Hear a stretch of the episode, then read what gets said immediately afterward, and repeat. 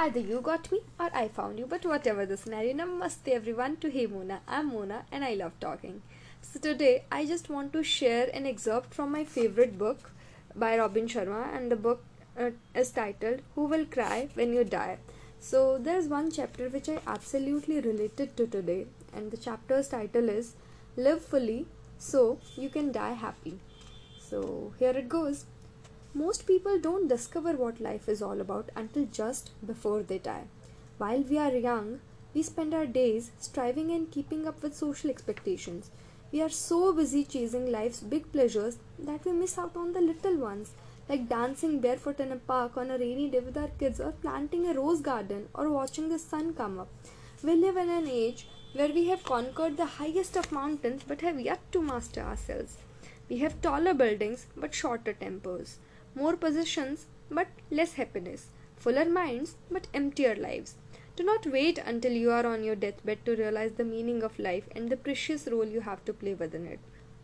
All too often, people attempt to live their lives backwards. They spend their days striving to get the things that will make them happy rather than having the wisdom to realize that happiness is not a place you reach but a state you create.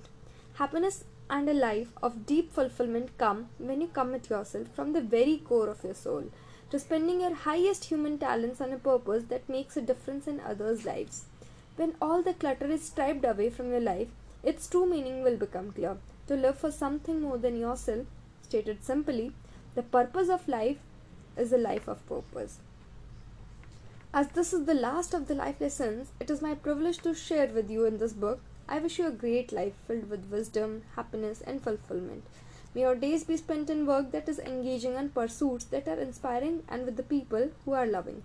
I would like to leave you with the following words of George Bernard Shaw, which capture the essence of this final lesson far better than I could I ever could. This is the true joy in life, being used for a purpose recognized by yourself as a mighty one being a true force of nature instead of a feverish little clod of ailments and grievances complaining that the world will not devote itself to make you happy.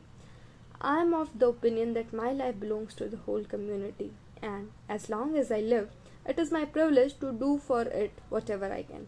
I want to be thoroughly used up when I die, for the harder I work, the more I live. I rejoice in life for its own sake. Life is no brief candle to me.